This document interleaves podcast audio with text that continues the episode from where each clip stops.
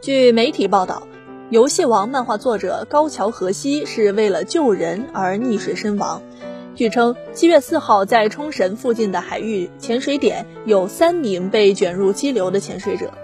高桥和希也下水帮忙。但不幸的是，他下水后不久就被激流吞没，直至两天后，他的尸体才在冲绳县名护市离岸三百米的海面上被发现。